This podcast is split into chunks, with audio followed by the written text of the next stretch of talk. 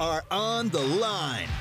Live on Fox Sports Central Alabama on 98.3 FM in Birmingham and Sylacauga and in Auburn on ESPN 1067 or online on foxsports983.com and espnau.com.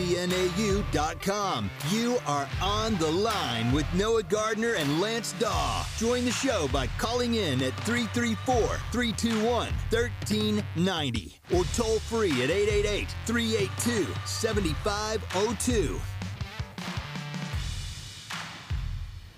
You are on the line with Lance Dawe and Noah Gardner on ESPN 1067 and Fox Sports Central Alabama. Hope everybody's enjoying their Tuesday.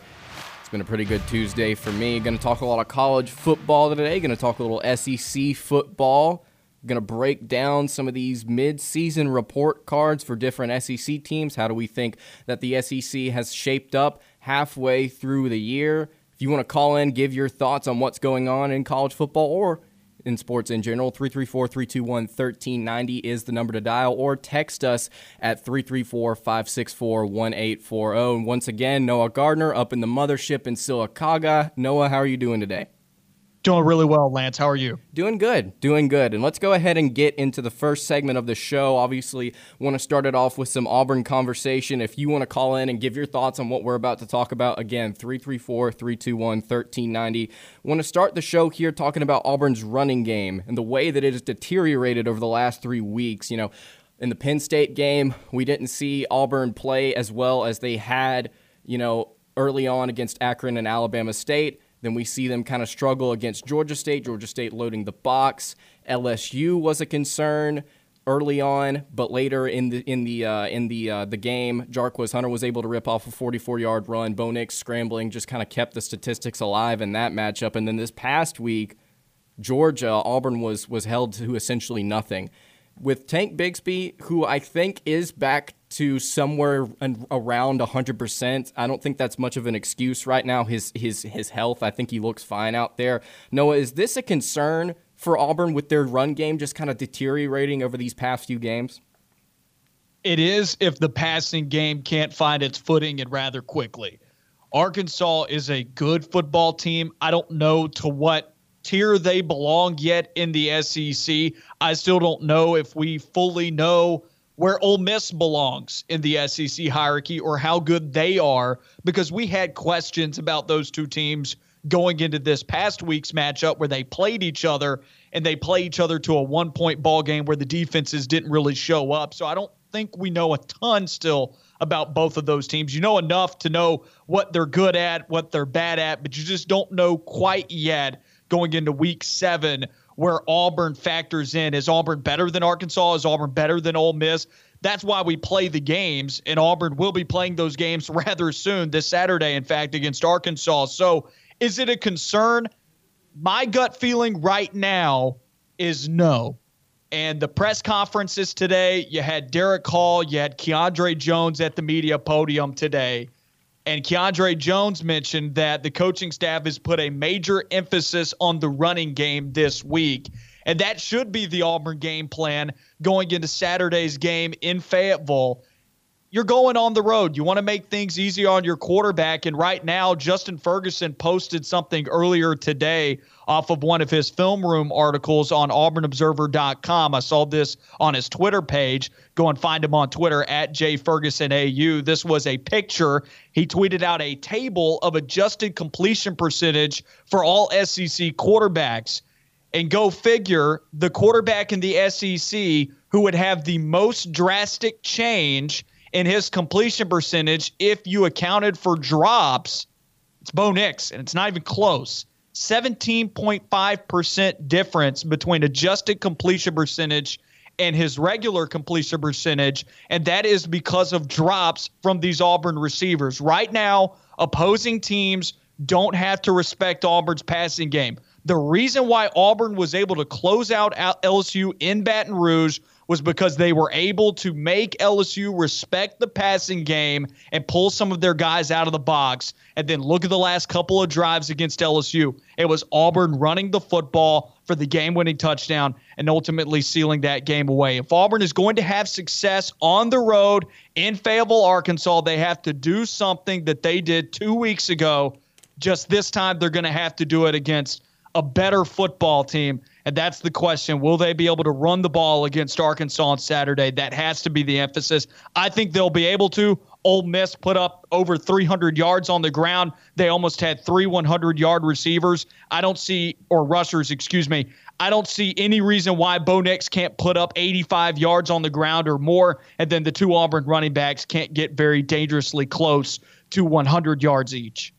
You look at the last four games for Auburn 182 rushing yards, against Penn State, 166 against Georgia State, 163 against LSU, and then 39 this past weekend at home against Georgia. I wrote down in my notes exactly what you said to answer the question at the start, Noah. Is yes, it is a concern that Auburn's run game has been slowly just kind of disappearing if the passing game does not improve, and if Auburn continues to, to drop passes, like you mentioned there, fantastic stat from Justin Ferguson about how Bo Nix's adjusted completion percentage, whenever you add in all of the, whenever you take away rather all of the drops, is a 17.5% differential as to what his actual completion percentage is if Auburn was able to even catch half of those, I think you see a way more efficient offense. And like you mentioned, the way that Auburn beat LSU is they made them respect the passing game. This weekend, Arkansas is going to have to respect Auburn's passing game if the Tigers are going to have a chance to actually run the football.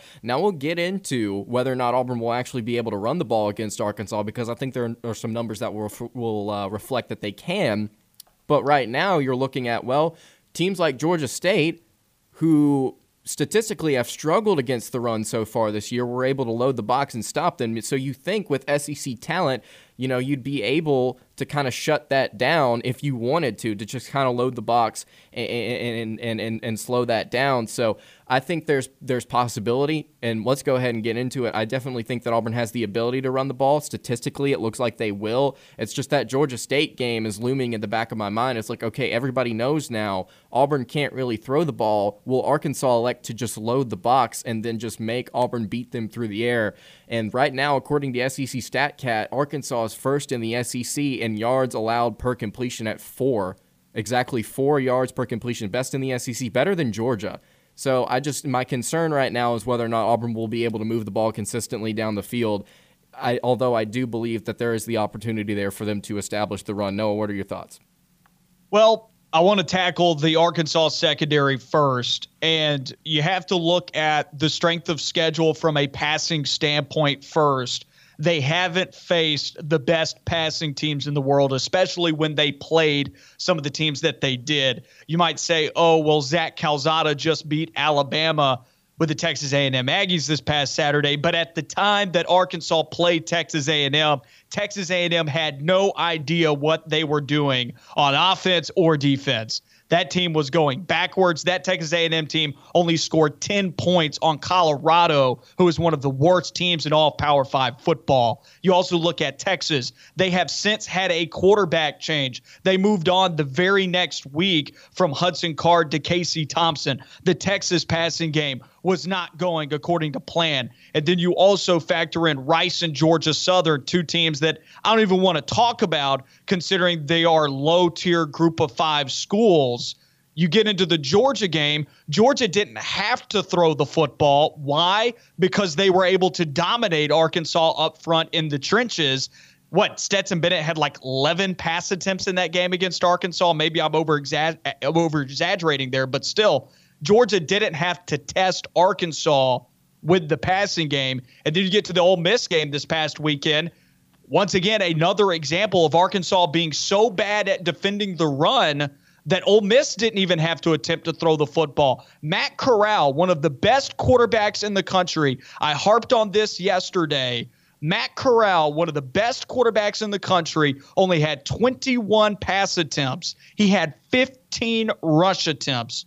He had more rush attempts than he had total completions. in the game against Arkansas on Saturday. So I think you break down the Arkansas schedule here, and I'm not saying you're wrong.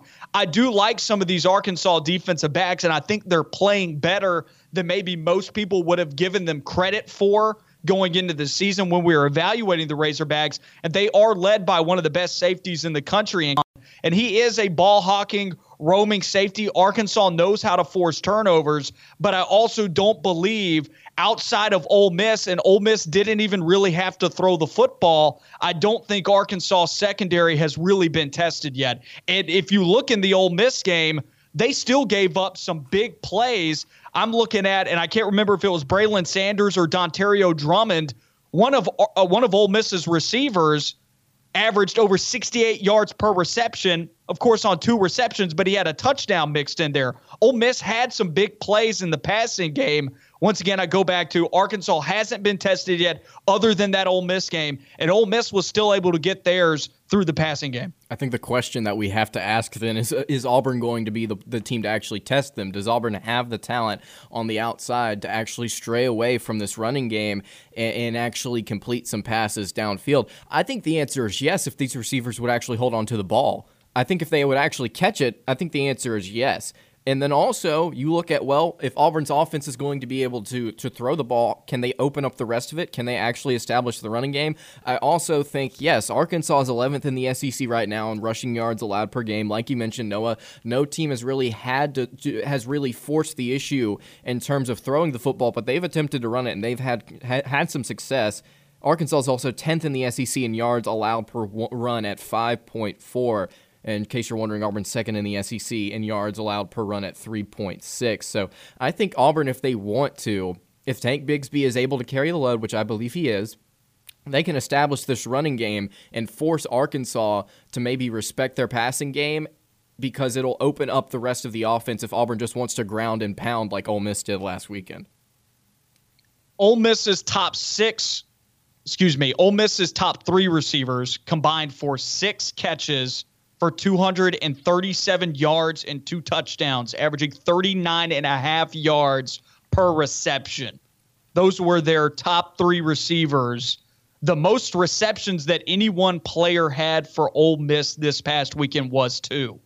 They spread the love around. So this was not a situation where I'm blocking out three guys here who had a massive chunk of the targets or a massive chunk of the receptions. No, it was a pretty balanced look here. They had three guys busting big plays up and down the field. It was Braylon Sanders who averaged 63 and a half yards per reception on his two big plays. He had a 68 yard reception thrown in there. I believe that was his touchdown. Dontario Drummond was two for 78, and John Rhys Plumlee was two for 32. So what Ole Miss was able to do this past weekend against Arkansas, they were able to establish the ground game, 324 yards on the ground, 6.6 yards per attempt five rushing touchdowns. They were able to establish the ground game, and then they were able to hit them over the top. It's just bewildering. You look at 14 total completions for Matt Corral for 287 yards, two touchdowns, 13.7 yards per attempt. I don't even know what that is on per completion.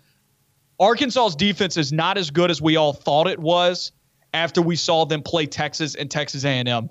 And I've been trying to get that point home, and it's only just now, I think, beginning to rise in people's minds a little bit that maybe they aren't as good as people originally thought, but they're still getting a pass considering they've lost to Ole Miss and Georgia the past two weeks. But I think based on the numbers that you've just put forward, that I just put forward, this team's not very good at stopping the run. I still have questions about them up front in the front seven on the defensive side of the football, and they do have the ability to give up big plays downfield. Not that I don't think Ole Miss has a great offense. I think they do have a great offense, and this offense may somehow have taken a step forward from what they were last year. But Alabama proved that Ole Miss's offense could be stopped. And Louisville, to a degree, in the second half against Ole Miss, proved that it could be slowed down a little bit. I just have a hard time believing that Ole Miss is going to carve up just any SEC defense or a good SEC defense for 52 yards any day of the week. That's just not reality in college football.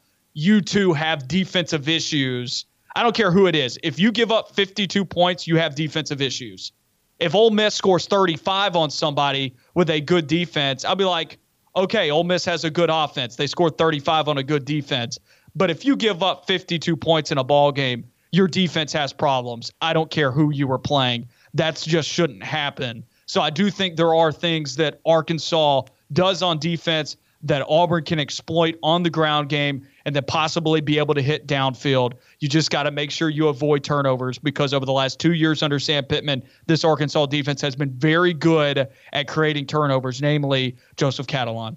And you mentioned the yards per attempt there for Matt Corral. Yards per completion is I, I went went into the math real quick. It's twenty point five yards per completion. So if Auburn's going to have success this weekend, they may want to try and see if they can stretch the field against this Arkansas defense. This this could be very similar to the way that this the the Gus Malzahn offense has played out in the past, right? You run, run, run, play action, or you just take a shot downfield and see if you can get some deep explosive plays going. I think Auburn potentially has a couple of speed guys on the roster that they could hit. Demetrius Robertson, Malcolm Johnson Jr. We've not seen him a whole lot this season. We could potentially see him as somebody Auburn wants to get the ball to if they're just trying to get as many receivers involved as possible. I think this team definitely has the ability to potentially hit a long ball on Arkansas if they choose to do so. It's just whether or not the receiver actually holds on to the football is the question that I continue to well, ask there's myself. There's a reason why Auburn has a five-game winning streak over Arkansas and Ole Miss at this point. Mm-hmm. Auburn is built to beat these two football teams, and I don't think that that has changed with this new coaching staff. They still want to run the football. They want to control the clock. They want to win up front. Five years where we have seen Auburn beat Arkansas and Ole Miss every single year. They they have a five game winning streak against Arkansas and Ole Miss. The, lo- the last time Auburn lost to these two teams was 2015. They have won every year since then, and it's they've all been kind of about the same way when they beat them. They beat them by running the football. The passing game's not a huge emphasis in these matchups because Auburn never really has had to throw the football to beat these two teams because they've been able to win up front in the trenches. And I still believe even based on what we've seen this year against the tough competition that Auburn has played, you could say that Arkansas and Ole Miss have played tough teams. Auburn's played tough teams too. And I think the offensive line has proven their physicality. I think they've proven that they are an improved offensive line. I think that they have proven that they can win in the trenches against these two teams. I don't expect that to change over the next three weeks when Auburn plays Arkansas and Ole Miss. Auburn has proven over the last five seasons that they have built their program in a way that they are better than Ole Miss and Arkansas up front. The question is, has Arkansas and Ole Miss closed that gap that Auburn has created over the last five years? Has has those two teams closed that gap with Auburn up front? And I don't know if that's been shown to us yet. And based on the fact that 103 points were scored between these two teams last Saturday, I really don't think that they have. They've improved a little bit, but I don't think that they've improved enough to beat Auburn where it matters, which is up front. I still think Auburn's better there, and they'll show that on Saturday when they play Arkansas and Fayetteville. On the other side of this break, we're going to go ahead and get into our SEC midseason report card for every single SEC team. You're listening to On the Line.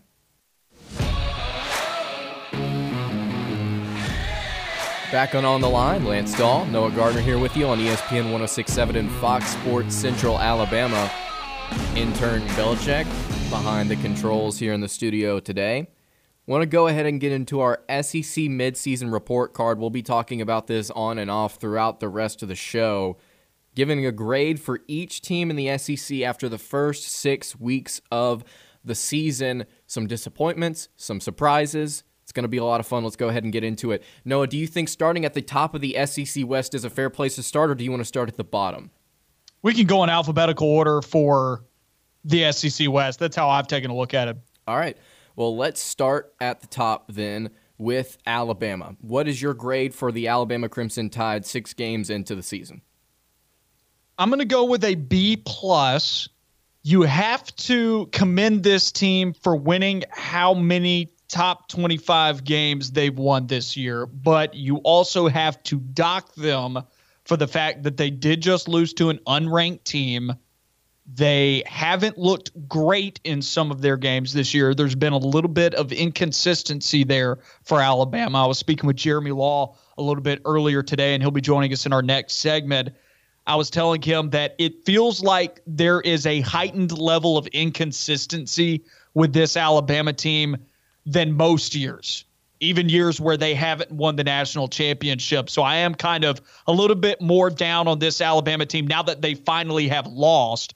But with that being said, and this is an interesting discussion for later, you know, if you have an easy time getting grades in school, right? And you don't have to work that hard. You don't have to study for the test. And you go in there and you're making 91s and you're you're getting your A's. That's just because you're barely scraping by getting the A, that's not going to encourage you to work any harder. You're like, I don't have to work hard, right? But what happens when you finally fail the test? What happens when you finally you know, fall off the deep end and maybe you get a grade that's much, much lower than you're accustomed to. Maybe you're typically a straight A student and you get that C and it kind of rocks you to your core a little bit. And you're like, oh, I've got to step up my game a little bit. So the way that I have viewed this Alabama season is that each week they've just been kind of posting up 91s on test. And that hasn't really encouraged them. Oh, they won by two in Gainesville. Even Alabama with Nick Saban was saying, hey, commend yourselves. You went on the road in a very tough environment and won. You should be proud of yourself rather than feeling like it's a loss, right? But what we've seen is it didn't really translate to Alabama kicking it into gear, which is why we have finally seen them lose a football game. They never really stepped it up.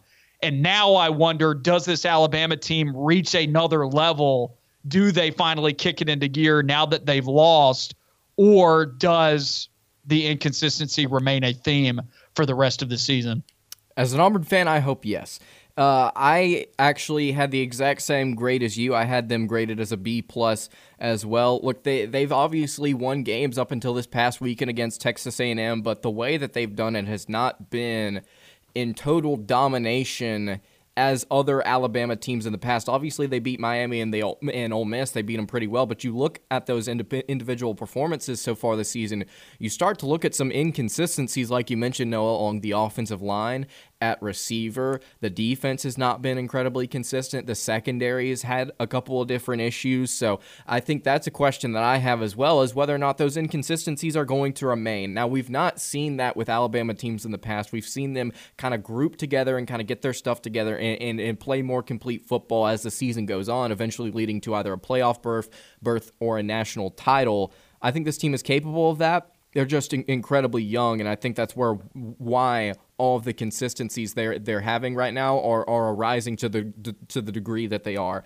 But B plus, I think that's okay. I think they can definitely recoup. ESPN's FPI still thinks they have the best chance to win the SEC West at this point, 76% chance to win it. I think it could be p- potentially a little bit higher than that. I simply think that they're just a lot more talented than, than everybody else. And at the end of the day, I do think they'll be able to get things together. Let's move on to Arkansas here. What's your grade for the Arkansas Razorbacks?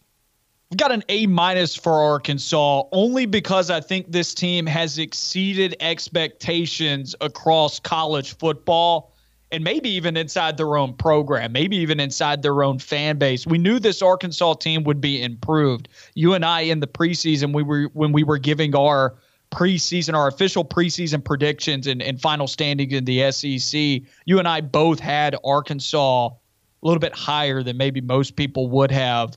And we I had them higher than Texas A&M, which at this point has proven to be a good prediction, but we'll see how A&M builds off of what they did this past weekend against Alabama and how Arkansas responds to what has happened to them over the last 2 weeks. I've got them docked down to an A minus from what if they had beaten Ole Miss, I would have had this team at an A plus, considering their only loss would have been to Georgia, and they would have passed all of the major, not just passed, they would have passed with flying colors. They would have well exceeded all of the challenges that have been put forward to them. But now that they've gotten into the thick of SEC play against some good football teams, not teams that are struggling, they have started to lose. And in the case of the Georgia game, get manhandled. I've got them as an A minus because they've exceeded expectations.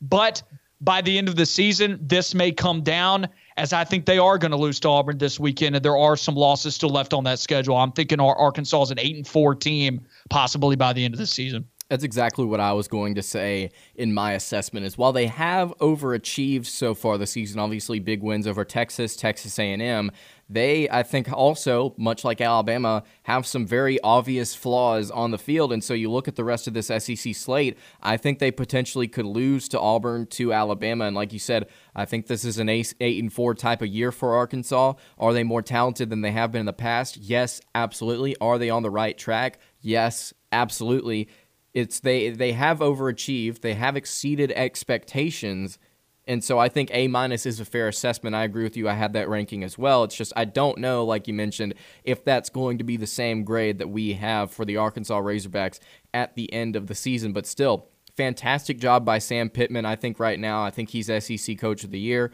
He's done a fantastic job with this Arkansas program, and KJ Jefferson's got three years left. I think they've got a lot out ahead in front of them, and I know that we're looking, I'm looking right now way far down the line of the future. I'm not just talking about this season, but this season as well. I think they've played phenomenal football as opposed to what they've done in years past. So let's go ahead and get to Auburn. Noah, what ranking do you have, or what grade rather do you have for Auburn? I would give Auburn a B plus at this point, and I, I, know we don't have a whole lot of time left in this segment, so I'd love to come back and talk about Auburn in a little bit more detail, maybe at the end of the hour after we've got Jeremy on with us. But I've got Auburn at a B plus. I am impressed with what this coaching staff has done with some major lapses in talent at key position areas.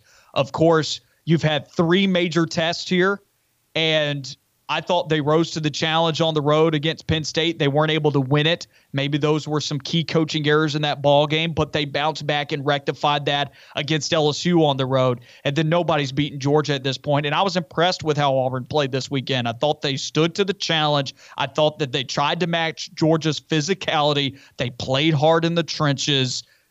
I'm impressed with Auburn at this point, but a B plus tells you that there's still work to be done, and this could go south in a hurry Auburn has to respond against Arkansas this weekend because if they don't, it does just that. It goes south in a hurry. I got them at a B, and we'll talk about this more, like you said before the uh, before the end of the hour. I've got them at a B because while I do appreciate performances against LSU and Penn State, even though that Penn State game was a loss, I also look at the games surrounding it. And it's like, well, LSU right now in my mind is a five and seven, four and eight team. Whoop de doo, you beat them. I know it's the first time since 1999, but that's not an incredibly talented LSU team that you went and beat. You beat Akron, you beat Alabama State, you barely beat Georgia State. I'm impressed with the way that you played against Penn State, and I think there's room to improve moving forward. I think Auburn's going to win games moving forward. I think they'll win this weekend, but there is a lot of room for improvement. On the other side of this break, we've got Jeremy Law of Radio Alabama Sports to talk with us about the Alabama Texas A&M game.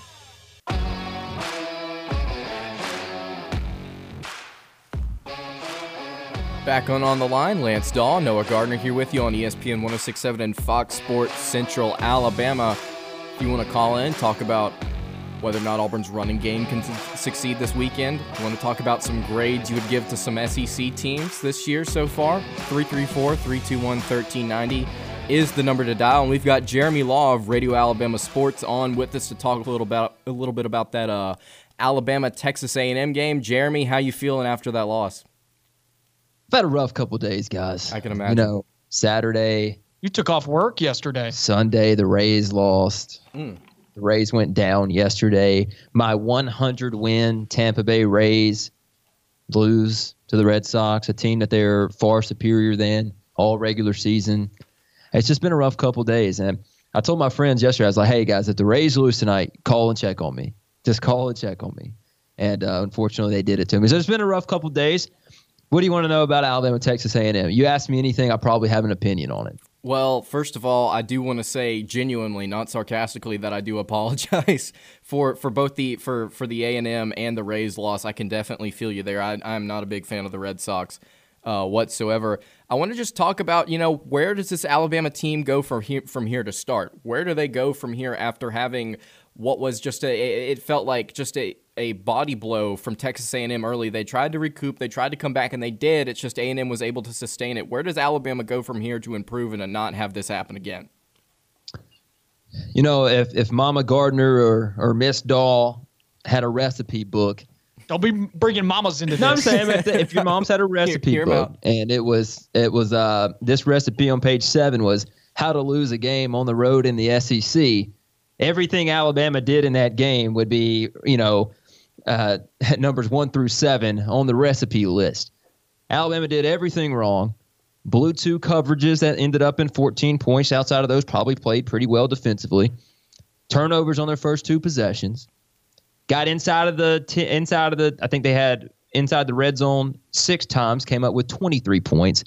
You come up with a massive special teams play only for your kicker, who is the best kicker in Tuscaloosa in the last 20 years. Um, he just doesn't get it out of the end zone like he's supposed to. It was clearly called to get out of the back of the end zone. Half the special teams guys were trotting down the field. I mean, you did everything that you could do to lose. The good news is everything's still in front of you. And I'm not an excuse guy. I'll tell you. I'll tell you like I see it. Uh, I don't know what Bill O'Brien is thinking. Brian Robinson for the last two weeks has been the best running back in the SEC, behind an average offensive line at that. And you and you're running the ball at will, but you get inside the 20 and you stop. You have first and goal at the four twice, and you come up with a grand total of three points in those situations because you won't run the football. I mean, guys, Brian Robinson's getting six yards of carry, and they stop giving him the ball. If Gus Malzahn is the OC and inside of the 20, Alabama blows this game wide open because he will not throw it. So I don't know what Bill O'Brien's thinking. Doug Marrone so far has been an absolute joke as an offensive line coach. Chris Owens is a fifth year guy in Tuscaloosa, and I know he's never played tackle. I get it. He doesn't play a lot of tackle, but he doesn't know who to block. You can't tell me that if if if J.C. Latham or Tommy Brockermeyer are not better than Chris Owens is right now, then they are two five star busts on the Alabama roster because there is no way that they are worse than Chris Owens. Right? I, I, are y'all seeing what I'm saying? Is just like they for the first half he didn't touch anybody, nobody. John Metchie, I could go on and on, guys. He drops the ball while calling for a holding penalty on a crucial third down, needs to catch the ball. Instead, he's crying to the referees about a hold, then comes out of his break, doesn't, I mean, drops it. I have an interesting stat I, I for just, you, Jeremy, about the receivers. I'm having a tough time today, boys. This is going to add to it. We earlier talked about Bo Nix's adjusted completion percentage and how big of a jump it would be from his regular completion percentage. Justin Ferguson at J Ferguson AU posted this to his Twitter account. You can go and check it out there. It's a table of all of the SEC quarterbacks and their adjusted completion percentages. Bo Nix has the biggest change amongst all mm-hmm. SEC quarterbacks in his adjusted completion percentage. Guess who's third? Bryce Young. Bryce Young. Can uh, you believe what? That? What would his adjusted QB uh, percentage be? His, his he would go percentage. from a 68.3 percent completion percentage to 80.9. It would be a th- almost a 13 percent difference. But just catch just catch the easy ones, Cameron Latu. Don't don't catch the hard one. Catch the easy one where Bryce makes a perfect RPO read, hits you in between the eight and the one on your six foot six, 245 pound frame and you can't catch the ball? There's a lot that happened in this game, guys. I thought it really started with Bill O'Brien's incompetency in this game. He uh, he's been pretty good this year. I'll give him that. But mm-hmm. you could easily make the case Alabama should be four and two. They're a two point conversion at Florida away from losing that game because we all know they weren't going to win that game if it went to overtime. They weren't. And then they come out, get themselves in what a 14 nothing hole. Defense claws their way back in the second half, gave up 16 total yards from halftime to the five minute mark of the fourth quarter. Poor Pete Golding has never gotten a pivotal stop. Every one possession game, I feel like there he had to get a stop.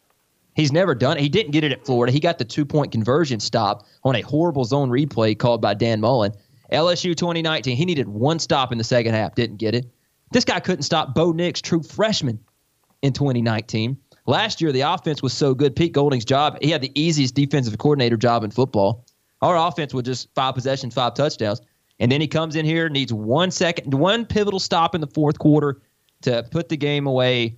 And he just couldn't do it against uh, a really what I would consider almost a scout team offense for Texas A&M. They got three freshmen on the offensive line. Zach Calzada is completing like 30% of his passes coming into the game. All you got to do is cover Wydermyer, who has torched Alabama for the last decade, and Pete Golding can't find a way to do it. I don't know, guys. I don't know. What did you guys see? I because s- I thought Bill o- I thought Bill O'Brien single handedly lost the game, and Nick Saban stood on the sideline and watched him do it. I saw an Alabama team, and and I, I, think Noah disagrees on with me on this, and I want to get your thoughts. I saw an Alabama team that lost in a way that they have traditionally lost in the SEC under Nick Saban. I mean, it was it was where opponents got out to an early lead, they kind of stunned them. Alabama tried to claw their way back in, and there were just a bunch of different little eh, miscues and factors that just kind of held them back from getting in. You mentioned the play calling, the drops just the inconsistencies on the offensive line. I agree with you. I saw a lot of that on Saturday, and this is coming from a team that is expected to still get to the college football playoff, and I expect them to have a very good opportunity to do so.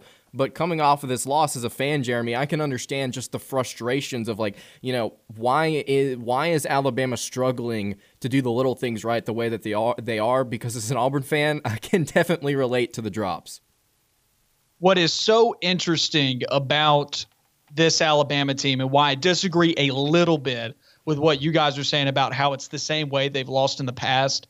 It's only happened to those Alabama teams one time. They only did that one time in those seasons. They didn't have those issues rear their head again at least as much and as dramatic as we're seeing with this Alabama team. At least I don't believe so. Well, I think we're seeing jarring levels of inconsistency with this Alabama team, a swinging of the pendulum, if well, you will, listen, between performances against Florida and A&M. They lost to Ole Miss in 2015. You got to remember, Tennessee almost beat them at home. Alabama had to sack uh, uh, the guy with no eyebrows. Dobbs. Josh Dobbs. Josh Dobbs. Sorry, that's the only way. Ouch. I was just saying, he didn't have any eyebrows. That's the only way, way I can remember. They had to sack him A'Shawn Robinson recovers a fumble to win that game. You're like, well, they've played close games, and I think Lance is right.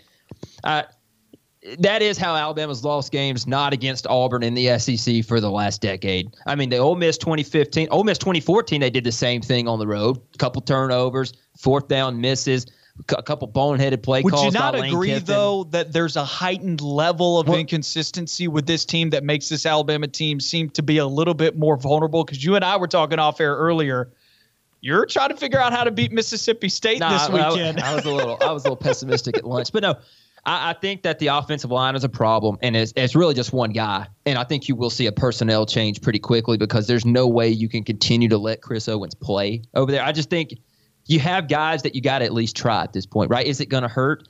Um, the, the cute handoff for Brian Robinson. Why not put Robbie Ouzts in front of him, your H back, and let him run through the hole as opposed to JoJo Earle being your H back? Brian, I mean, you're a halfback. Brian Robinson being your fullback, and you want to do it all the way around twist on a quick handoff, and Bryce Young hit him in the neck with it. It's just those little things to me is what frustrates me. Now everything's still in front of Alabama. You win out, you're in the SEC title game, and for the regular season purposes, and you win that when you're in the college football playoff.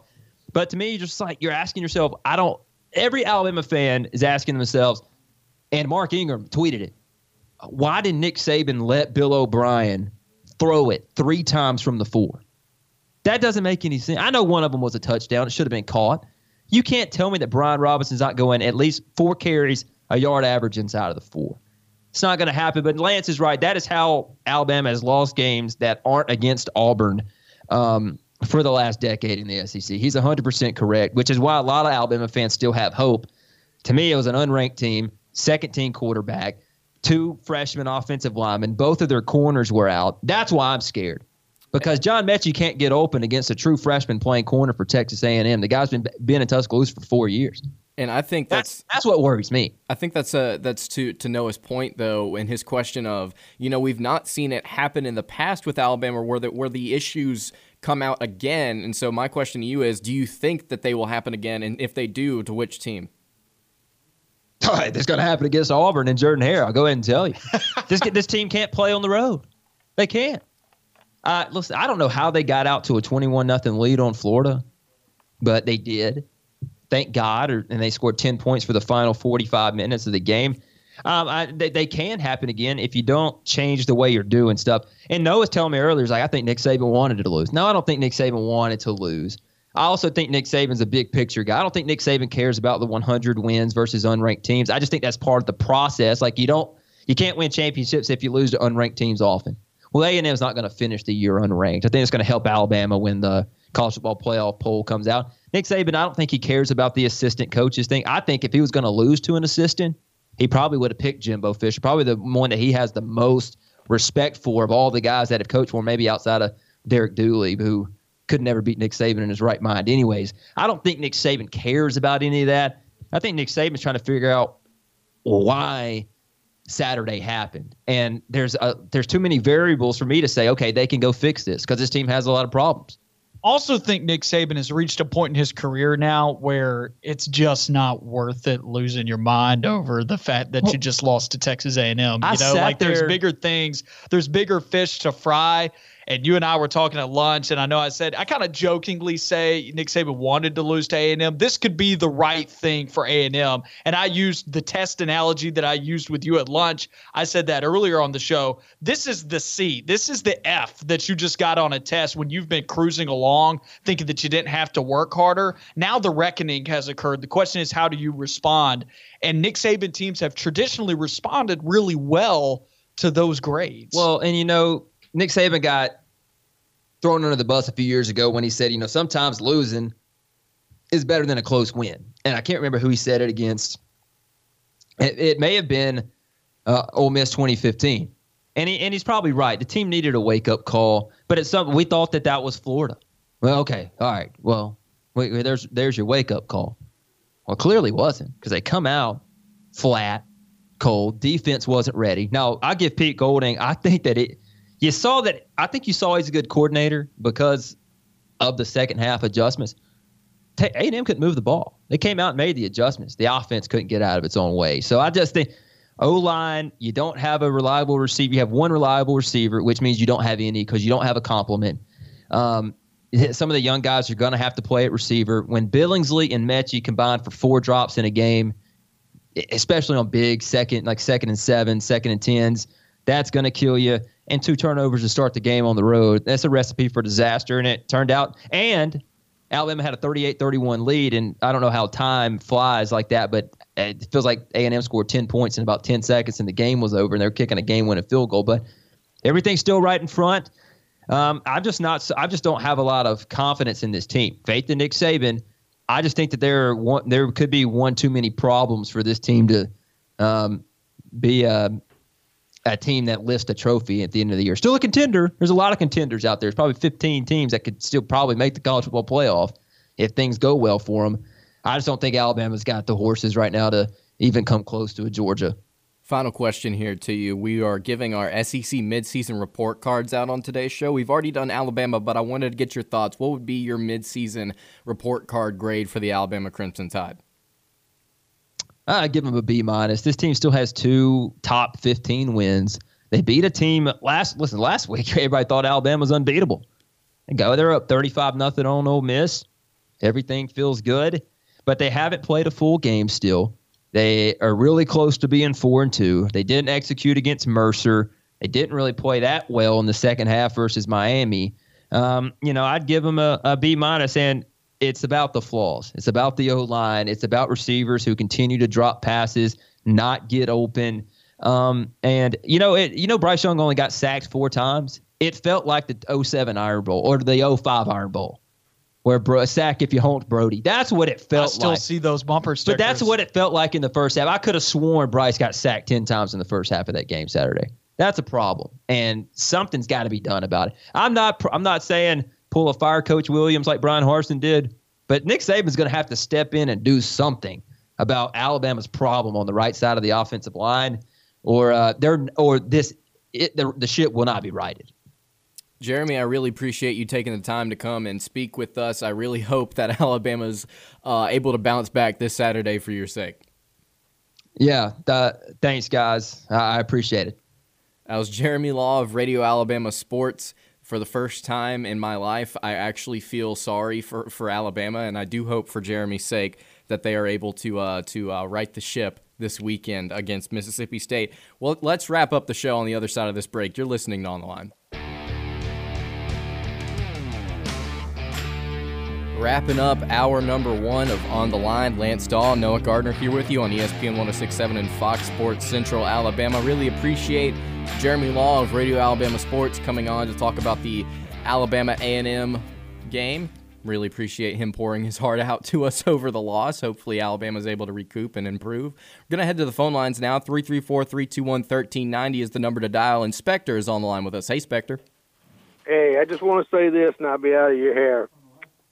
Do not panic. Nick Saban has lost a game before. I would hate to be the team to play Nick Saban after he has lost. Mm-hmm. Yeah. So, and there's a reason Yeah. that that line is uh, is at 17 and growing right now against Mississippi State this weekend.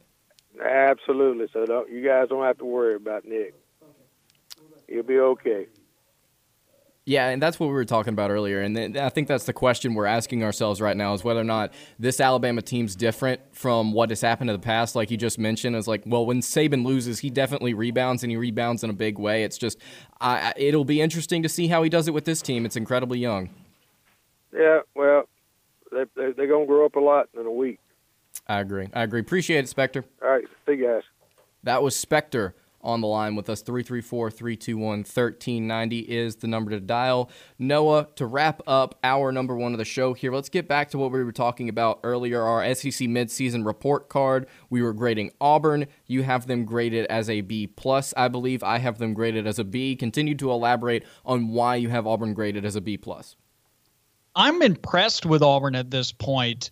I can't get them to an A. I reserved A's for teams that I felt like either exceeded their expectations or they fulfilled all of their expectations, right? Like in Georgia's case, we'll get to Georgia later on in the show. I gave them an A plus. What else can that team do? They can't do anything else uh, other than just beat teams 56 to 0, which at this point, I mean that you know, I, that that's only a little bit different than what they are doing. They did beat Arkansas 37 to 0, you know. So like I mean, sure maybe they could be a little bit more dominant, but that's what I'm trying to get at. So with Auburn, I'm saying I'm impressed with this team.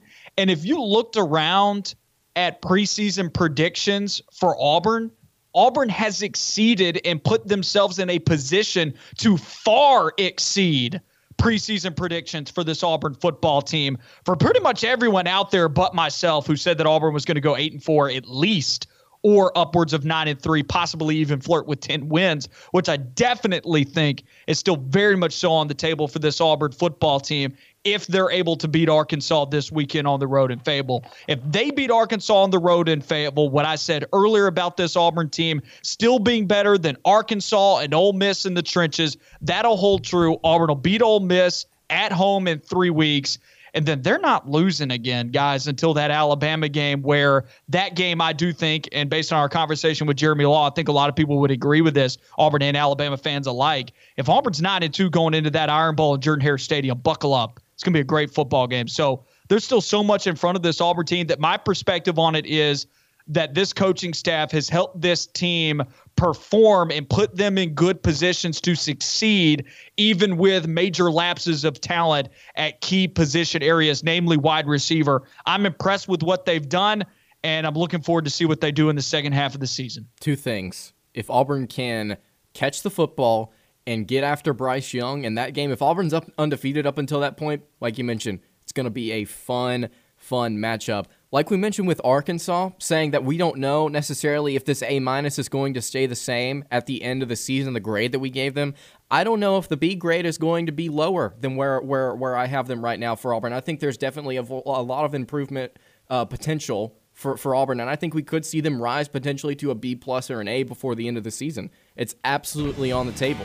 There's so much talent on this team. They have everything out in front of them. They just need to improve in a couple different areas, and they can go out and beat the teams that they've beat, like you mentioned, Noah. Uh, for the past four or five seasons, Arkansas, Ole Miss, they'll beat A&M because A&M still, I don't believe, has a whole lot of offense. That's going to do it for our number one of the show. On the other side of this break, we've got our weekly making headline segment. Stick with us.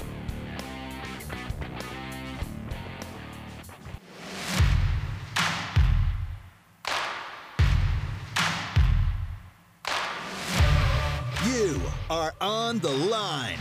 Live on Fox Sports Central Alabama on 98.3 FM in Birmingham and Sylacauga and in Auburn on ESPN 1067 or online on foxsports983.com and espnau.com.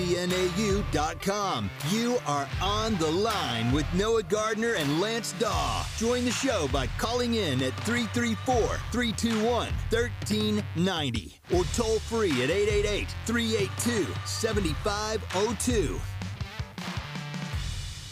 Hour number two of On the Line. Lance Dawe, Noah Gardner here with you on ESPN 1067 and Fox Sports Central Alabama. Again, really appreciate Jeremy Law of Radio Alabama Sports taking a moment to stop by, talk about the Alabama A&M game, talk about what Alabama needs to do to improve moving forward. I'm going to start off hour number two here with our daily making headlines segment. Got some interesting headlines for you guys here. Stephon Castle, one of Auburn's top 2023 basketball targets, has this to say about what Bruce Pearl has done with the basketball program. This is a quote taken from Christian Clemente on Twitter. Quote, the atmosphere was way different than I expected. Knowing how big of a basketball school they are, I didn't expect the football games to be like that too. That was Stephon Castle talking about his experience over the weekend at the uh, at the Auburn Georgia game. Noah, are you surprised that one of Auburn's basketball cr- recruits is already talking about how massive of a basketball program Auburn, Auburn is?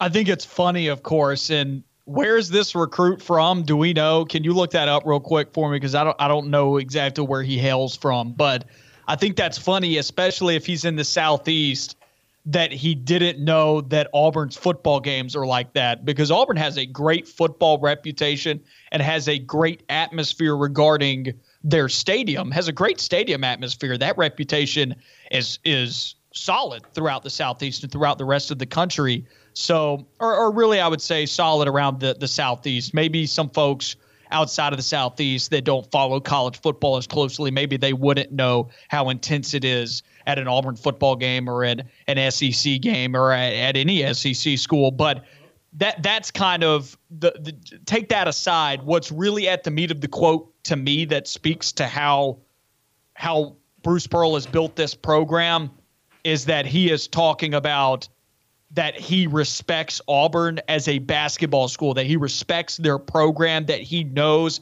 that Auburn's fan base, that Auburn invest a lot into its basketball program and that they deeply care about their football program. And one thing can be said, I think, is if you can see what type of environment Auburn had in the Deep South's oldest rivalry this past weekend, and then translate to what that's like in an even more condensed, not as many people, but a lot tighter, a lot closer packed environment. And for what some of these recruits have seen on television, you can see how crazy it is inside Auburn Arena. And some recruits, that's a major selling point for them to get on campus.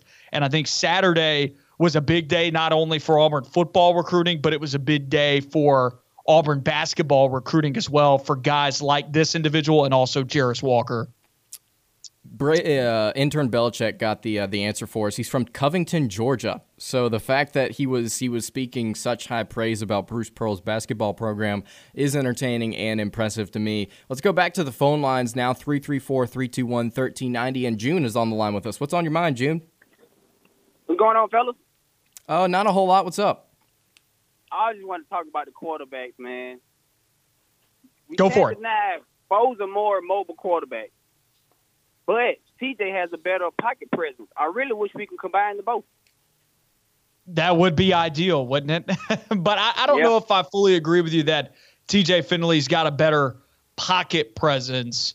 I think Bo's coming a long ways in that in that area of his play as well on a week to week basis. We're starting to see him sit more in the pocket and deliver some really catchable balls. I don't have any issues with what he did this past weekend against Georgia.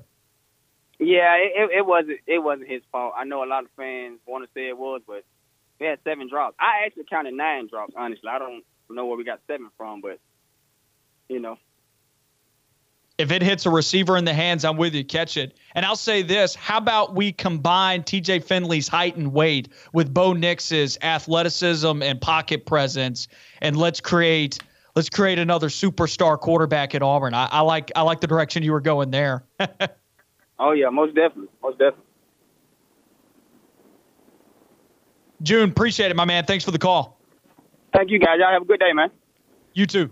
That was June on the line with us, 334 321 1390, the number to dial. If you want to call in and give us your thoughts on what would be the best combination of attributes to make the best Auburn quarterback from the Auburn quarterbacks on roster, give us a call, give us your thoughts. Yeah, I agree with what you said there. No, let's create Cam again. Let's just get Bo Nix's athleticism and let's get TJ Finley's height and weight and let's combine them together and let's just have Cam again. Dematrius Davis's wheels, his ability to create plays with his legs as well, from what we've heard. Let's put it all together. Let's do it. Let's create a cyborg. Absolutely. Yeah, absolutely. Would love that. And again, yeah, talking about Stephon Castle and that, that quote he had, just talking about how big of a basketball school Auburn is. I think Auburn has been put on the national map officially. And uh, I just yesterday actually got a couple of preview magazines for, for college basketball, and Lindy Sports has Auburn ranked at number 10 not preseason, but they believe Auburn will be the best 10th best team in the nation heading in to March Madness, and they believe that Auburn will win the SEC. Really exciting stuff they're going to get to see in 24 days what this college basketball team looks like for Auburn. Paul Finebaum on yesterday's uh, Finebaum show said that Ed Orgeron staying at LSU is virtually impossible, and then he cited LSU's remaining schedule, said that five of the six teams left on LSU schedule are currently ranked, he said they might get a win against ULM, but other than that, he doesn't really see a whole lot else there, and he thinks that Orgeron will not survive the season. Noah, what are your thoughts? LSU's schedule is really tough, and Paul Finebaum is not the only person in the media to suggest that Ed Orgeron, or just come right out and say it, is not going to make it to the end of the season or that he won't make it to next year because the LSU schedule is absolutely brutal from here out. And you can keep check marking losses up and down this, including this weekend. They're hosting Florida, 11 a.m. kickoff this Saturday. I believe it's on ESPN. I think that one's going to be a loss for LSU, especially considering Florida lost this one last year in a pretty awkward way for Florida to lose it. They probably have this one circled. It's a rivalry game. It's probably already circled every year. This is one that Florida's trying to regain some momentum after losing to Kentucky a couple of weeks ago. Florida knows they can't suffer another loss.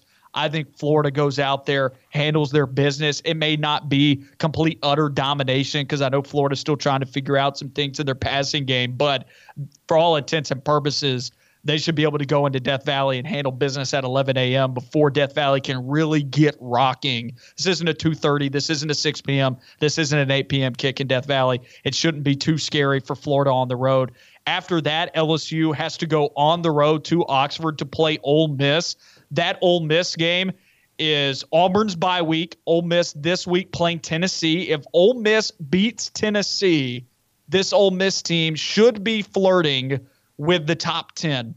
And Ole Miss, honestly, with what we've seen out of this LSU defense up to this point, and the fact that Kentucky was able to put up 42 points, which I'm once again I'm super happy for Kentucky, but Kentucky hadn't shown that offensive ability yet this season the fact that Kentucky did that to that defense, you can begin to see the cracks there.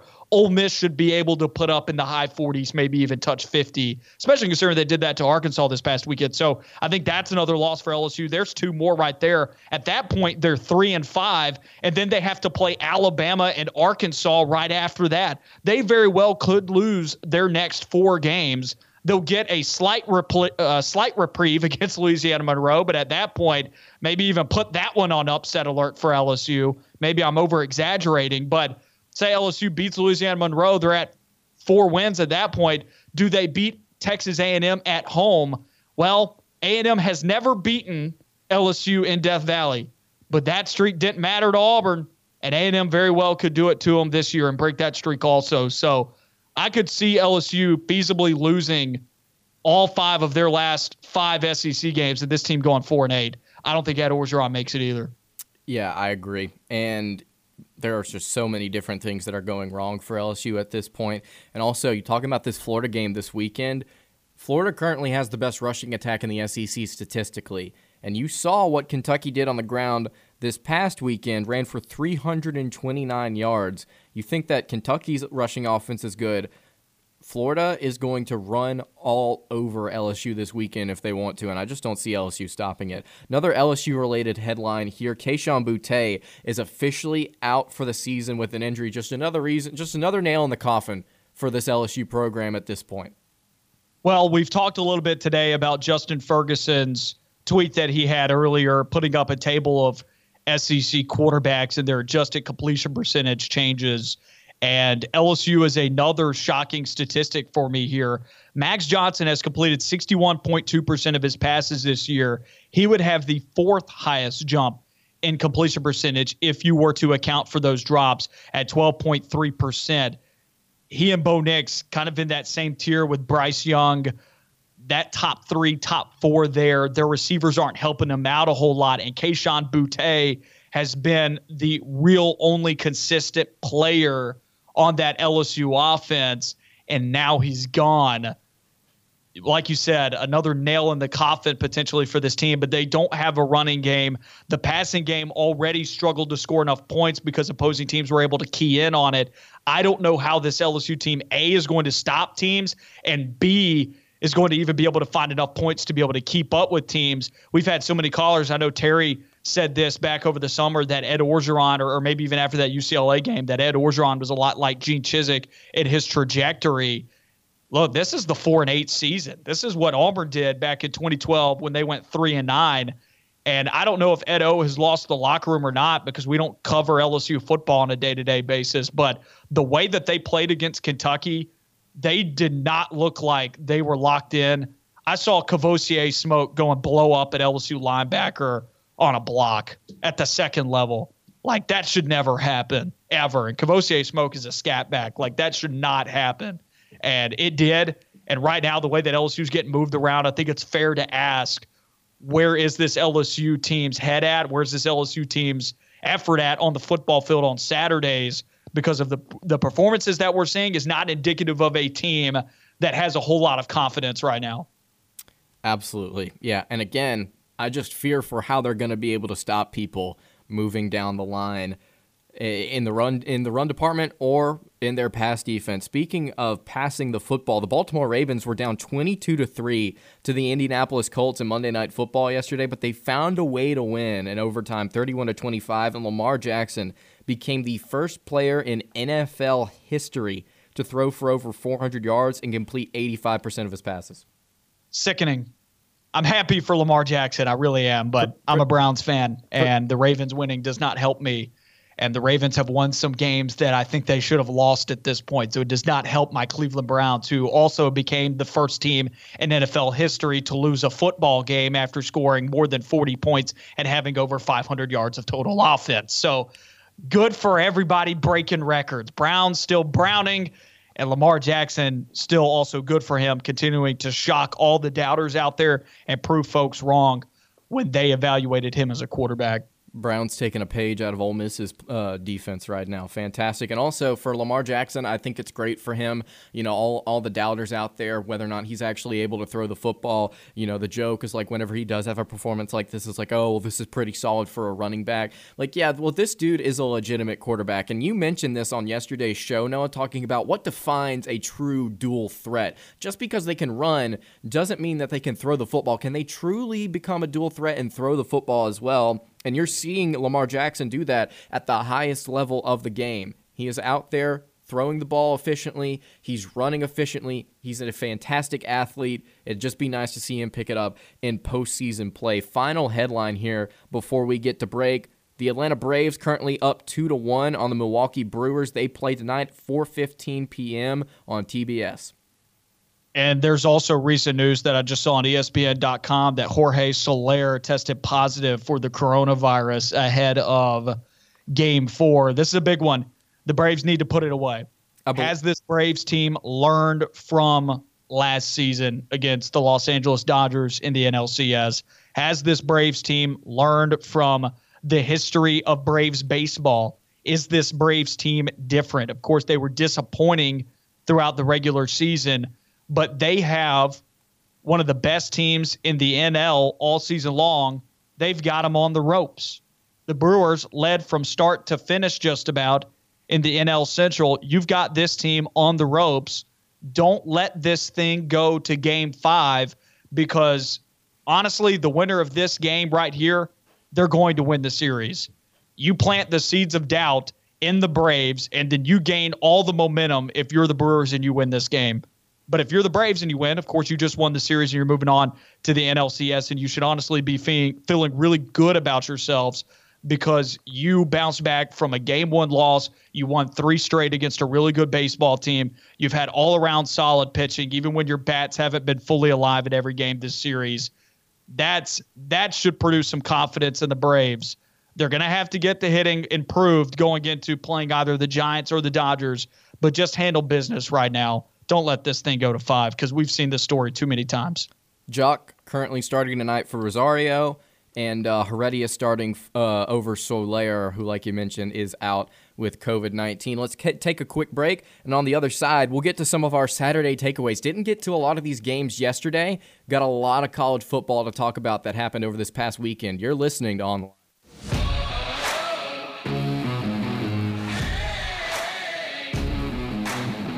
Back on On the Line, Lance Dawe, Noah Gardner here with you on ESPN 1067 and Fox Sports Central, Alabama.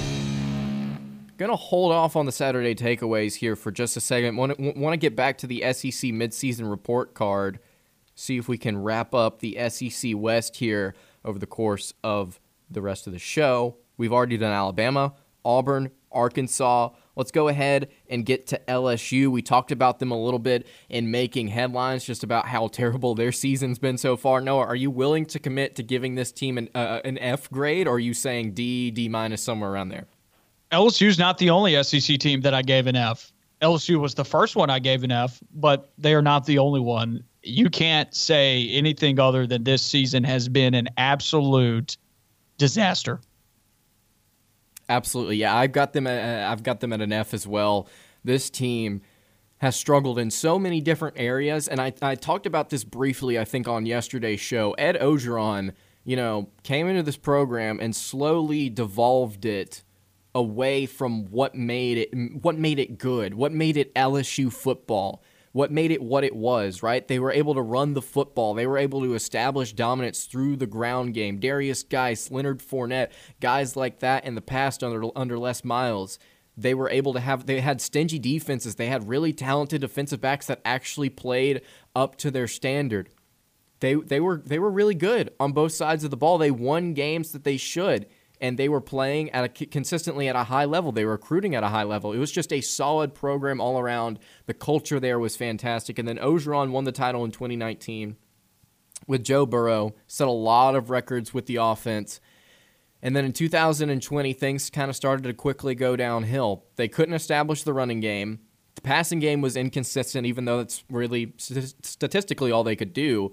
The defensive backfield was putrid, even though they had solid recruits and they just were not doing the things that made LSU football what LSU football was. And this season, we've seen those things heightened to the nth degree, right? We've seen this team struggle even worse, I feel like, in some of those areas. And Daronte Jones, we thought my question at Orgeron had SEC media days. It's like, what is he going to do to make this defensive backfield better? He's like, well, we got to stop explosive plays. I'm like, buddy, I'm seeing explosive plays left and right. I can't look away from the from the TV without either hearing or, or, or looking at the TV and seeing an explosive play happen.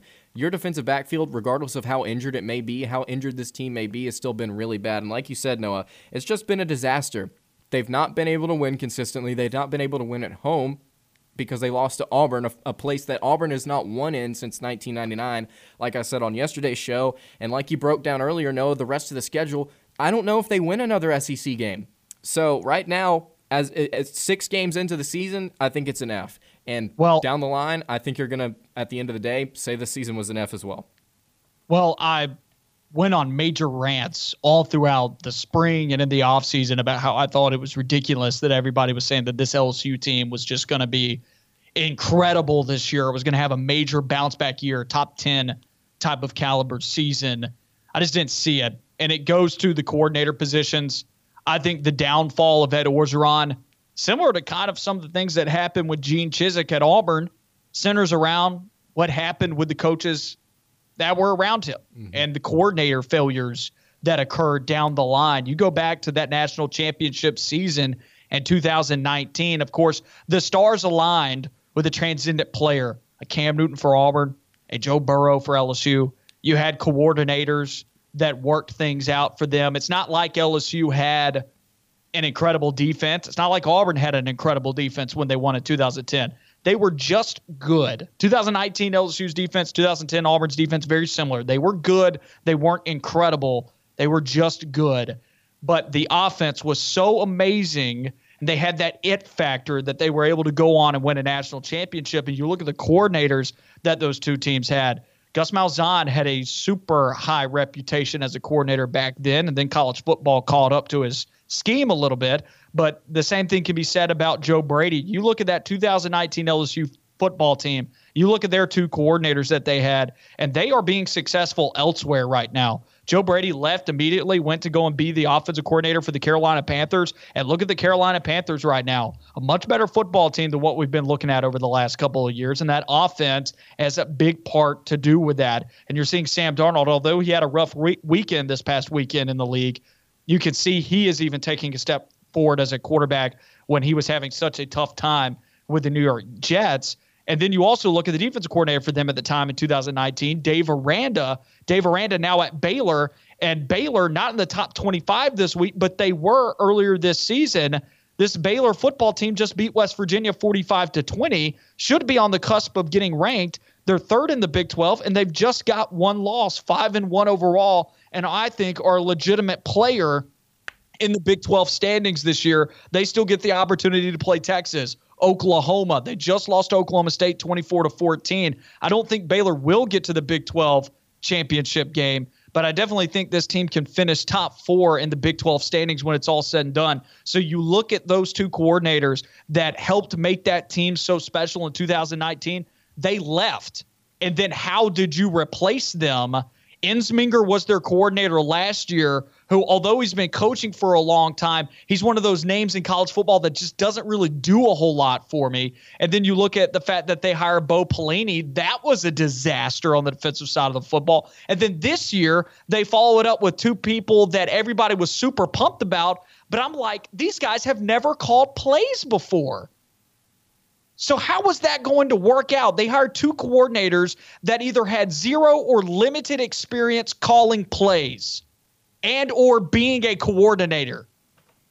How was that going to reboot things for LSU? And, and it, it didn't. And it didn't. Just straight up. It just straight up didn't. And I thought throughout the entire offseason leading up until the final weeks when whenever we final gave our projection finally gave our projections i was in the exact same boat. And then i was like at the very beginning of the season right before the season started i was like well lsu still has just so much talent on their roster. They've got a lot of guys coming back. I thought that they that they would be able to make marginal improvement, if not get to an eight or nine win season this year. I thought that they would be able to do that just simply based on the talent with some new coordinators. Maybe just Bo Pelini and Steve Ensminger were the issues, and they got some new guys that had NFL uh, reputations, or at least I believe Daronte Jones did. And I was looking at this team like, okay, maybe they can potentially figure it out, and they have imploded. Will be interesting to see who LSU hires and what he does with those coordinator spots because you look at the talent still on roster, they've still got it and they're still recruiting guys. And you don't hear a lot of names entering the transfer portal other than Dave, or Dare Rosenthal earlier this offseason. You you don't hear that. You hear Well, I want to know if they're going to go in the direction of like Bill Clark or Billy Napier Right. And so what I'm saying is my, my point being is there are a lot of kids right now in this LSU program that are happy with LSU and they are content to stay within the program. Whoever comes in, like you mentioned, a, a Bill Clark, a Billy Napier, a guy from the group of five, Jamey Chadwell, who I have spoken highly about for quite some time, somebody that could provide a spark for this LSU program. Whoever steps into this thing is going to step into a, a situation where they can have immediate immediate success because of all the talent on roster. I'm excited to see what this LSU program does after they let go of Ed Orgeron because I believe he will be let go pretty soon. I'm really surprised he was not fired on Sunday after they lost to Kentucky. Let's I want to say one more thing ahead, about that coaching carousel before we move to the next team. I'll make this quick. I think LSU will more than likely look in the direction of a Billy Napier or a Bill Clark or a um, Jamey Chadwell, as you pointed out, a group of five coach, because they're going to have to fork out some major cash to move on from Ed Orgeron. He did have a contract extension back in 2019, and it was a substantial one at that. So if they do move on from Ed Orgeron this quickly, what did Auburn do? Auburn went to a first year head coach. He had only been a head coach for one season. He was at Arkansas State when Auburn moved on from Gene Chizik. I think the LSU football program is experiencing a similar type of trajectory that Auburn experienced back in 2012, which means over the next decade, buckle up a roller coaster of emotions for Bayou Bengals fans. Absolutely. Let's real quick get to uh, one team here before we head to break. Mississippi State. What did you have them graded as? I've got them at a C. There's been the good of Mississippi State and there's been the bad. The good is the fact that they're one and one right now in the SEC and they beat LSU and or excuse me, they lost to LSU and beat Texas A&M. So the good is they beat Texas A&M at College Station, which A&M was a bad football team at that time, and the bad is the fact that they have losses to LSU and Memphis. But then there's been the good, like I said, NC State, Texas A&M. It's just a mixed bag of results for Mississippi State at this point, and I would say they're downright average at C. I gave them a C plus because I still have a really hard time figuring out this team. You know, you beat NC State, you lose to Memphis, you beat Texas A&M, and you lose to LSU. I'm still trying to figure out what this team's ceiling is. I'm still trying to figure out whether or not Mike Leach can really elevate them to another level, and I think they're going to have opportunities to do it this season. You you look at this game against Alabama at home this weekend. They got a bye. The line is 17. I'm not saying that Alabama's going to lose this game, but uh, Mississippi State has the opportunity to come into this game and prove to the SEC that they are a legitimate player, not in the West race, but they are just a legitimate team. On the other side of this break, more of On the Line. Make sure you stick with us.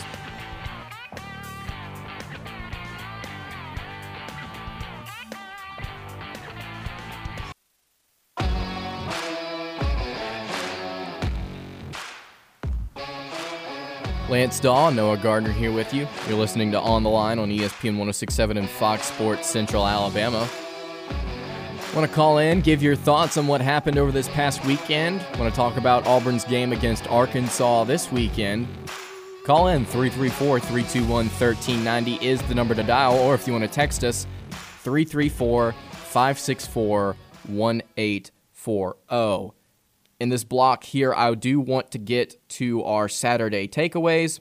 We didn't get to a lot of these games over the weekend, and there were quite a few matchups that we just simply did not get to talk about that were absolutely incredible. I want to start here at the top with Iowa against Penn State, 3 4 matchup. Iowa won 23 to 20. Sean Clifford, the Penn State quarterback, was injured, and uh, the backup, I believe, went 7 of 20 and had an interception. So obviously, the quarterback position affected the outcome of the game. But uh, a point I want to make before we start off here, Noah, is that uh, I, will pull up his name here real quick, but the backup quarterback doesn't play defense, and Iowa was able to actually get enough points on the board to score, which surprised me.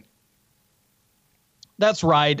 I'm still trying to figure out how many times out of 10, and this doesn't totally matter, but in my mind, if this game is played 10 times, Penn State wins it more often than not.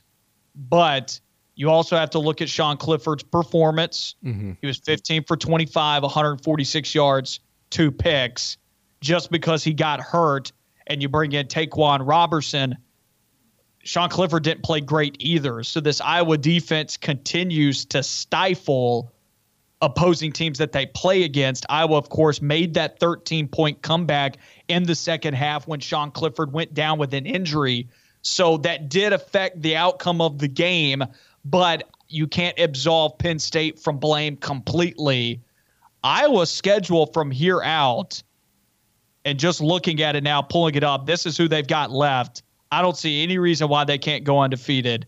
Home game against Purdue, back to back road games after a bye week against Wisconsin and Northwestern, back to back home games against Minnesota and Illinois, and then they wrap up the season on the road at Nebraska in a game that I believe will be enticing at the end of the season if Nebraska can finally figure out how to win a close ball game because it's clear based on what we've seen from them against Michigan State, Oklahoma, and Michigan all games that they lost by three points, with the exception of the Oklahoma game that they lost by seven. This Nebraska team is better. And by the time that Iowa plays them at the end of the year, they will probably be a five or a six win team trying to get to a bowl game or maybe even do one better than that. And it's on the road in the sea of red. That's going to be a really tough game for Iowa. But at this point, all of the teams that they play from here out are offensively inept and it will play right into what Iowa wants to do on the defensive side of the football. Get ready to watch Iowa beat a bunch of teams 24 to 13 over the next five weeks.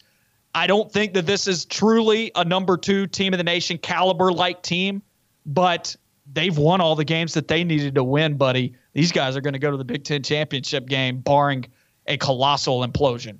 And I really hope that they don't, because I like Iowa as a program. I, I, I like uh, I like Kirk, uh, Kirk Ferentz. I like this this uh, coaching staff. I like their roster. There's nothing in my mind to dislike about this program. It's just a, a, across college football. I think a lot of fans would agree. Iowa's just a, overall just a likable program. They're consistent. They don't do anything that will really frustrate you. They don't have guys or personalities on their roster that will stand out to a point where it's like Lane Kiffin, where it's just like it, there's definitely uh, some some people out there that would say that they just dislike him straight up. I like this team. I really hope that they do well. And like you mentioned, four total interceptions in this game against Penn State. They just continue to win by forcing the other team to turn the ball over. And if they continue to uh, make teams turn the ball over in this back half of the schedule, and like you just mentioned, Noah, a lot of pretty easy games here as opposed to what they had in the first half, they should be able to close it out undefeated, barring complete and total disaster. Another Big Ten game here Michigan 32, Nebraska 29. This was a game that I believe Michigan was down in by, by quite a bit, and then they were able 29 to, to 21, and they tied it. They were able to rally back, and uh, 13 points in the fourth quarter for Michigan. Nebraska, this is something that you hinted at whenever we were doing our picks last Friday, Noah. This is a much improved Nebraska football team. They've got Minnesota this weekend. They're favored by three and a half on the road this is a game where you just show it, it just showed again it's like look even though scott frost and this team lost they are continuing to show improvement they are continuing to show signs of life and michigan just proved that what everybody i feel like was thinking is like well michigan's not this invincible right? And i think nebraska definitely proved that they are in fact human. Michigan is. Nebraska's definitely human too though. And, and you look at the nebraska season and I'm still every weekend when I see Nebraska on television or I see that they're getting better or that the, you know insert new team here that's ranked inside the top 15, top 10 that they only lose by one score to. I think to myself, how did this team get blown out by Illinois in week 1? How did they get beat by, like that? Because I look over at Illinois' program right now and I'm seeing them get beat by three scores every weekend, maybe even more than that. And Illinois sitting at two and five and one and three in Big Ten play. And Nebraska's below them in their conference standings. Nebraska is a much better team than their record suggests. They've still got a lot of time to prove it, but time is running out on Scott Frost. If he could just have won one of these games against Oklahoma, Michigan, Michigan State, Nebraska maybe has a lot more confidence like if they had beaten Oklahoma, you know, a month ago, whenever that game was played, does Nebraska go on and beat Michigan State and Michigan because of confidence and being able to build upon that win? Some teams just have to. Some teams have to learn how to win, and some teams just haven't. Some teams just don't know how to do that. They don't know how to win a football game. I know that from personal experience as a Browns fan. I had to watch the Browns learn how to win. I've seen a lot of teams be rebuilt in my time. High school level, college level, pro level, you have to watch these teams learn how to win. And Nebraska hasn't learned how to win yet. And we can talk about how improved they are and how many close games that they can play. But until they learn how to win, these type of bizarre losses are going to continue to haunt them. And it may mean the end of Scott Frost at the end of the year, even though he has done some work inside this program, which is absolutely crazy. I go back to this point that I bring up almost on a weekly basis now we could be looking at a coaching carousel that has USC, Nebraska, Wisconsin, LSU, Miami, and Florida State. And uh, roll call wise, am I missing anybody? Because those are some of the biggest programs in college football history, and they all could be moving on from their coaches at the end of the season. Another game here that just I, I just despise this final score. 32 to 29 as well. Notre Dame victors over Virginia Tech. Uh, in, in at Virginia Tech, that is, Jack Coan had a really rough start to the game. Then he got benched. Then he came back in and, and won the game for Notre Dame. This is this is why I despise Notre Dame. It is it is truly why I despise Notre Dame. They're not a good football team and they find ways to win against inferior competition or competition that is on their level. It is just incredibly frustrating football to watch. As a fan who despises the bias that they get, this was a frustrating game to uh, to to have to witness. I don't know if they're getting the same level of bias though that Not this season. Back in the day. Well, I mean, they've been undefeated though all these other years, and they do play a schedule that features mainly Power Five teams, right?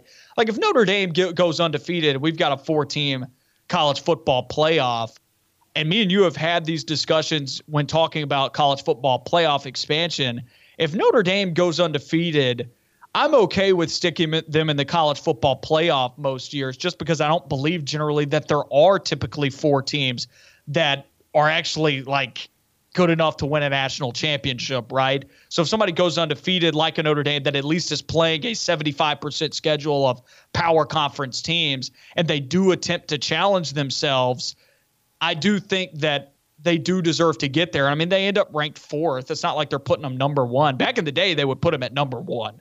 That I don't think they're receiving that same level of bias. But I am with you. It can be incredibly frustrating to see them limp through a schedule like this where they should have some losses. And I picked this upset over the weekend and it didn't happen. And as for somebody that was seven and eight in college football picks this past weekend, it too did rub salt in my wounds. Alabama losing was the only redeeming quality of the weekend. But Notre Dame, I think they're young. We know this, Lance. They're an incredibly young team. They only brought back three players on offense, three starters on offense. They brought back about two thirds of their defense. They're an incredibly young team, only had like 11 total starters returning. That's half of their returning production from last year. And they have found a way to win football games. I think that should be scary for other group of five teams around college football down the line, not this season, but in the future, because this is such a young Notre Dame team. What happens when one of these younger quarterbacks on the roster figures it out? What happens when this team comes together? Not this season, because I don't think it'll happen this year, but down the line, next year, two years from now, this could end up being a really good Notre Dame team. Not good enough to win a national championship. Just because they're not good enough to win a national championship, though, doesn't mean they're not a good program and a good football team. They've got talent. They're just really young right now. And they too, though, and we were just talking about Nebraska. The the difference between Nebraska and Notre Dame right now, and I think you would pick Nebraska to beat Notre Dame, just knowing you, Lance.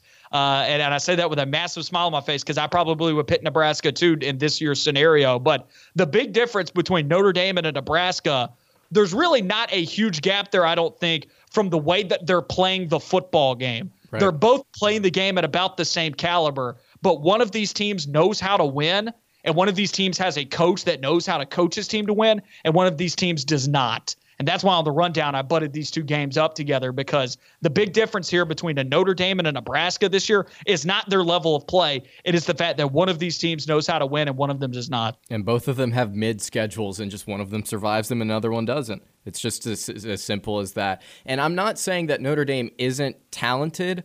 I'm just saying that they're not as talented as some of the other schools across the nation. And if they were forced to play an ACC schedule like we saw last year, would have been fun. I don't think we see that every single season. I just don't. You put them in a conference, I don't think they're able to, to survive the way that they have outside uh, consistently in years past. Final game here before we go to break. This is a game that I uh, jokingly I say I don't feel like you a- analyze, you just kind of watch in awe and you just appreciate it. Oklahoma 55, Texas 48. This was a game I believe where Texas was up 28 to 7 at one point. Oklahoma switched quarterbacks. Caleb Williams came in, they rallied back and they scored a go-ahead touchdown with 1 second left. Kennedy Brooks ran it I believe it was a 33-yard touchdown. Just a fantastic Red River shootout game.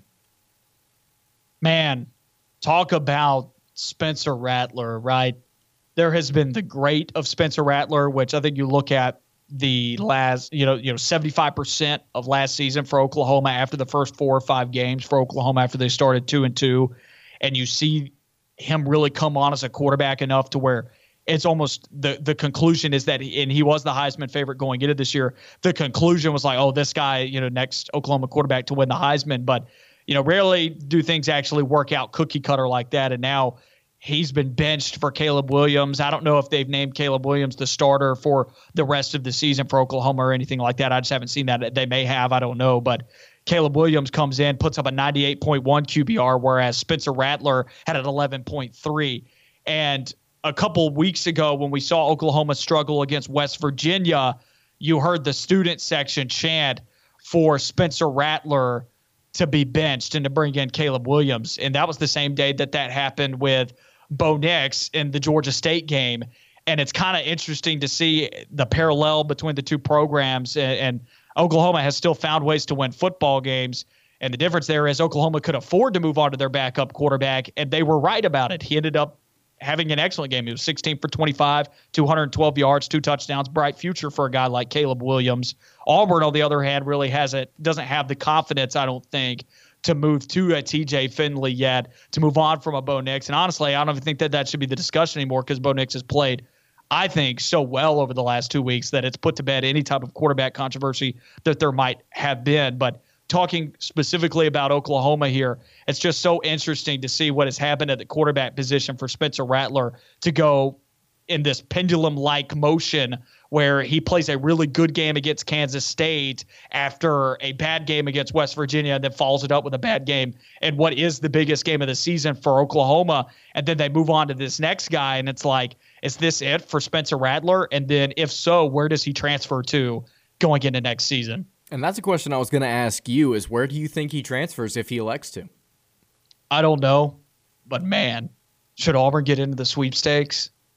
I think it's. I think it. Uh, I think it would be interesting to see Auburn become a factor. I also think it would be funny to see LSU uh, as a potential landing spot for uh, for Spencer Rattler. I don't know if that's possible, but I would love to see it. And Spencer Rattler may not be even benched yet, but in today's day and age, and I don't want to say that he is going to transfer. Maybe he wants to stick it out at Oklahoma, but getting benched for Caleb Williams, who I believe is a younger quarterback than him. Isn't Caleb Williams a true freshman? I believe yes. yes, he is. He is a true freshman. So if he were to be benched for a true freshman, and Spencer Rattler's been in the program for now, this is his third season inside the program. If it, it just seems like from other instances in college football that he would transfer. And if he does, there's we know he's got the arm talent. The question is, can you work some things out with that decision making where he has been bad at times and prone to mistakes? He's got the arm talent to make any throw on the football field. And I think a lot of football teams will be super interested in him, whether it be a Clemson, who things are not working out for DJ Uiagalelei right now, or and, and I don't think Ohio State will really be a major player in it because they like a lot of their quarterbacks on the roster. But there will be teams in the in the Power Five that maybe could see this as a major upgrade to their quarterback position. And LSU, like you mentioned, I could see this guy going anywhere in Power Five football, and any of those teams would be super blessed and super lucky to have his talent on the roster. The question is, can you channel it the right way and get this guy to be focused on the football field and put him in a position to where he's going to lead your team. Those are the other things that you have to look at. The talent's there, but does everything else surrounding the talent work out? Can he lead your football team? Is he ready to be a leader on your football team? Is he going to have the right attitude with your football team? Is he the right fit? Those are also things that you have to consider when you venture into the transfer portal. But right now, we don't even know if this guy's lost his job yet. And if he does elect to transfer, just real quick, looking at some of the interests that uh, some other schools had uh, with him coming out of high school Alabama, uh, Arizona State, Miami, Michigan State, Notre Dame, Tennessee, Texas, Texas A&M.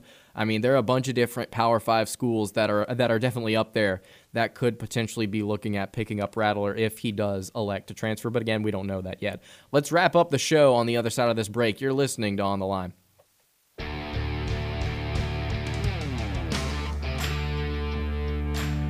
Wrapping up the Tuesday edition of On the Line, Lance Dawe, Noah Gardner here with you on ESPN 1067 and Fox Sports Central, Alabama. Got a couple minutes here to wrap up the show. Want to ask you, Noah, before we get out of here. You know, we were talking a lot with Jeremy Law of Radio Alabama Sports today about the Alabama A&M game and what it what it could potentially mean for Alabama moving forward. How how do we perceive this team? Could they potentially slip up like this again? My question to you, Noah, is what kind of impact did Alabama losing to Texas A&M? What kind of impact did it make on the rest of the SEC? Well, it created some wiggle room for pretty much everybody in the race, with the exception of Ole Miss. So I need to bring up the SEC standings real quick just to see exactly how many teams are still in play, but it did a lot for Auburn. And Auburn still already controlled their destiny after losing to Georgia because they lost to an SEC East team. Auburn losing to an SEC East team, as long as they won out in the division, they would hold the tiebreakers over everybody at the end of the season. So losing to Georgia at 2:30 on Saturday did not kill Auburn. But when Alabama went and lost to Texas A&M, that gave Auburn even more wiggle room, as I already pointed out. As long as they don't lose to Ole Miss, Auburn could lose to any other team left on their SEC schedule, and I would still feel comfortable. And I'm saying all of this up until the Alabama game, and I would still feel comfortable in saying that Auburn will be playing for the SEC West championship against Alabama, in the Iron Bowl at the end of the season. You could lose to any of them, with the exception of Ole Miss. The reason why I say that is because I don't think Ole Miss has too many losses, if any, left on their schedule outside of Auburn. And if they do lose to Auburn, that being Ole Miss, they're at two losses at that point. Say Auburn loses to Arkansas this weekend, and Auburn's now at two losses. I think Arkansas is going to lose to Alabama at the end of the year. So there's three losses for Arkansas. LSU still has more losses on their schedule. A&M would lose to Auburn in this hypothetical situation. That would put them at three. Mississippi State's losing to Alabama this weekend, and then they would also lose to Auburn in this scenario. Even if Auburn were to lose to Arkansas this weekend, if Auburn wins out outside of that game, Auburn and Alabama are playing for the spot in the SEC championship because Auburn, it would then come down to as far as tiebreakers are concerned, Ole Miss, Alabama, and Auburn would all have two losses in the SEC at the end of the season if Auburn were to beat Alabama, and then Auburn would own the tiebreakers against those two teams. A lot of football left to be played in the Southeastern Conference. That's going to do it for the Tuesday edition of On the Line. We'll be back tomorrow. Got Report Wednesday coming up. Going to take a look at the Arkansas Razorbacks. We'll see you guys then.